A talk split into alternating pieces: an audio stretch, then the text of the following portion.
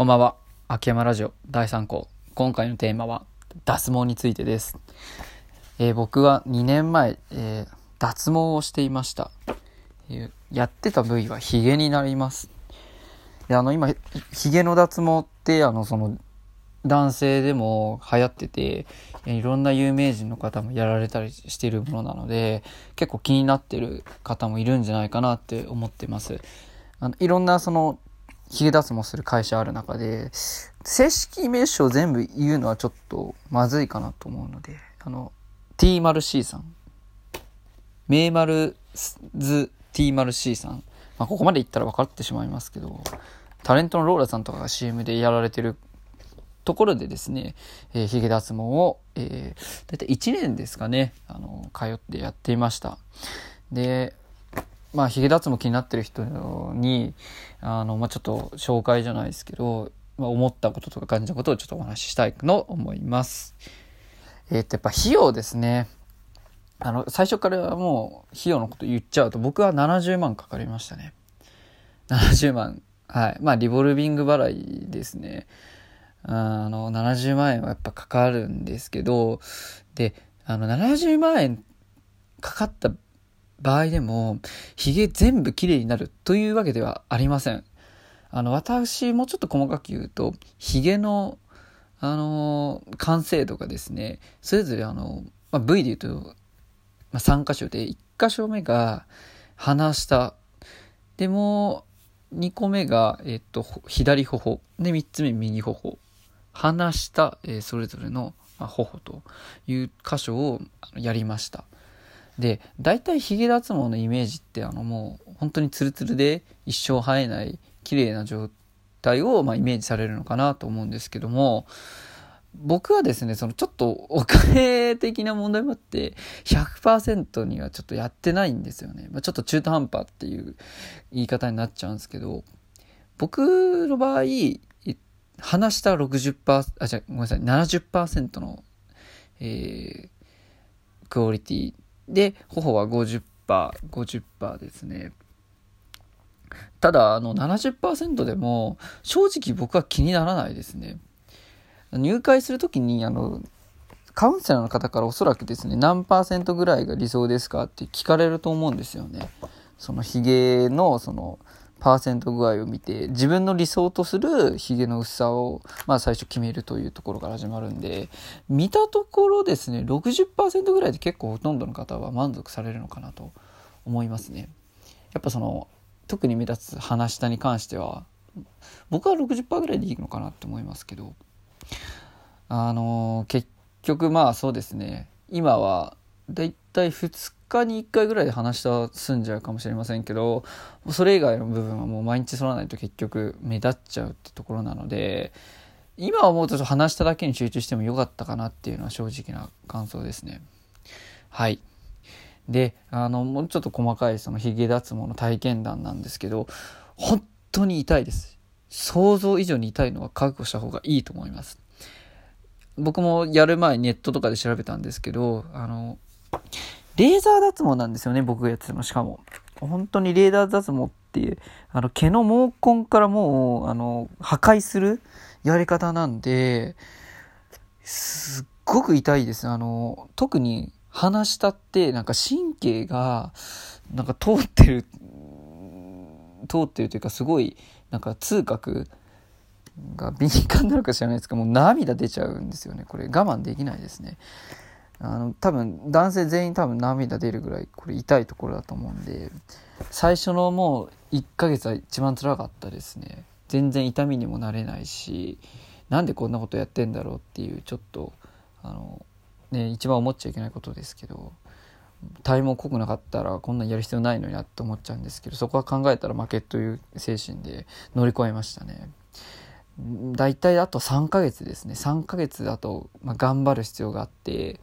それについてはあの結局ヒゲ脱毛ってその毛根を破壊することによってあの破壊する部分にそのばい菌とかゴミが入っちゃうと、イチゴのつぶつぶみたいなニキビができちゃうんで、そのケアも必要なんですよ、スキンケアで。そのスキンケアするためにあの化粧水、美容液、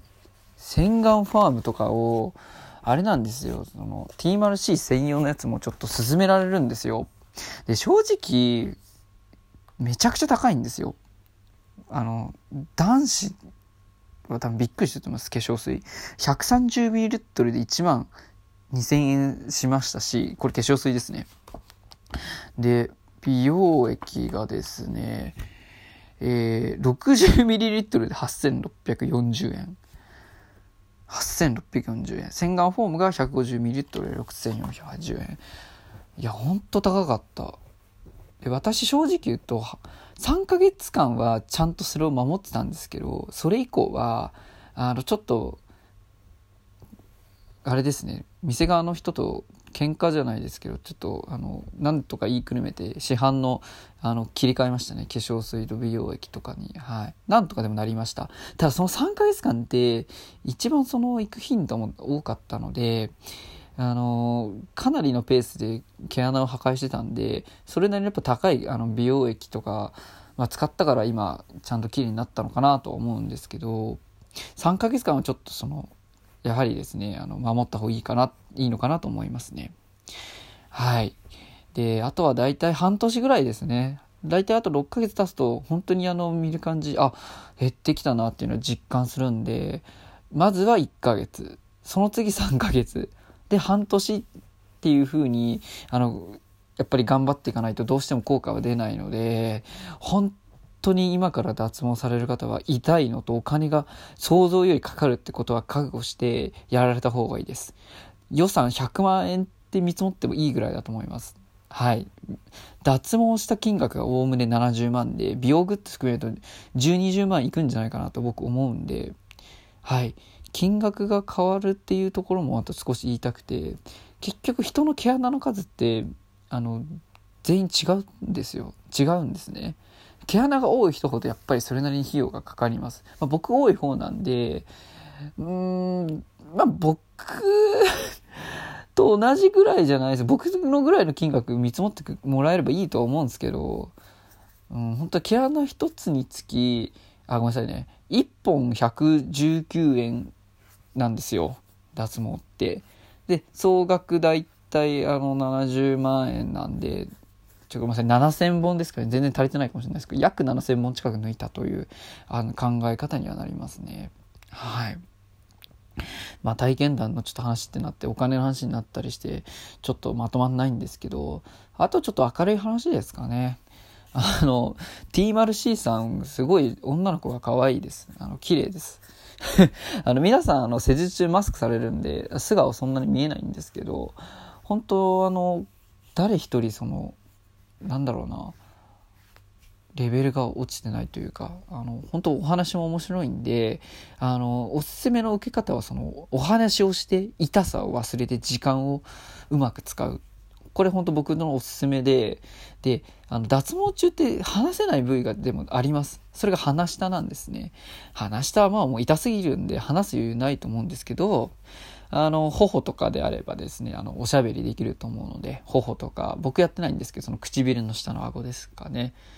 とかであれば、あの施術するお姉さんとお話もできるので、そこはあのお金に見合うかとか言われたらちょっと分かんないですけど、あのいいのかなって僕思ってますね。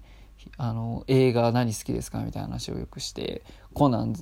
の映画が好きなんですっていう話聞いたお姉さんとは、僕この映画全く見なかったんですけど、からくれないのラブレターだったり、何ですか、あのアムロレイさんがかっこいいとか、そういう話を聞いたり、おすすめの小説とか映画とかも聞いたりして、あの結構盛り上がったりもしましたね。はい、あのお付き合いなんてことは多分発展しないのかなって思いますね。あのちょっとやめた方がいいと思います。はい、なんであの普段あんまりその女性とお話できない方とかは、まあ、練習じゃないですけど、やっぱりね、あの女性と喋るっていうあのことは僕は利点だと思うので、そこはすごいいいかなって思います。はい。ただメリットっていうと、あとはそのまあそれちゃんとやりきれば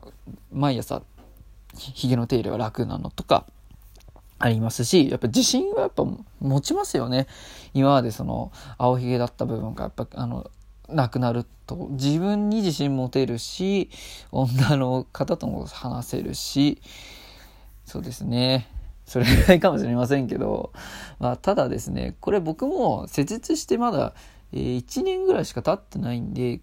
余計なんでしょう、あの実感得るのってまだ全然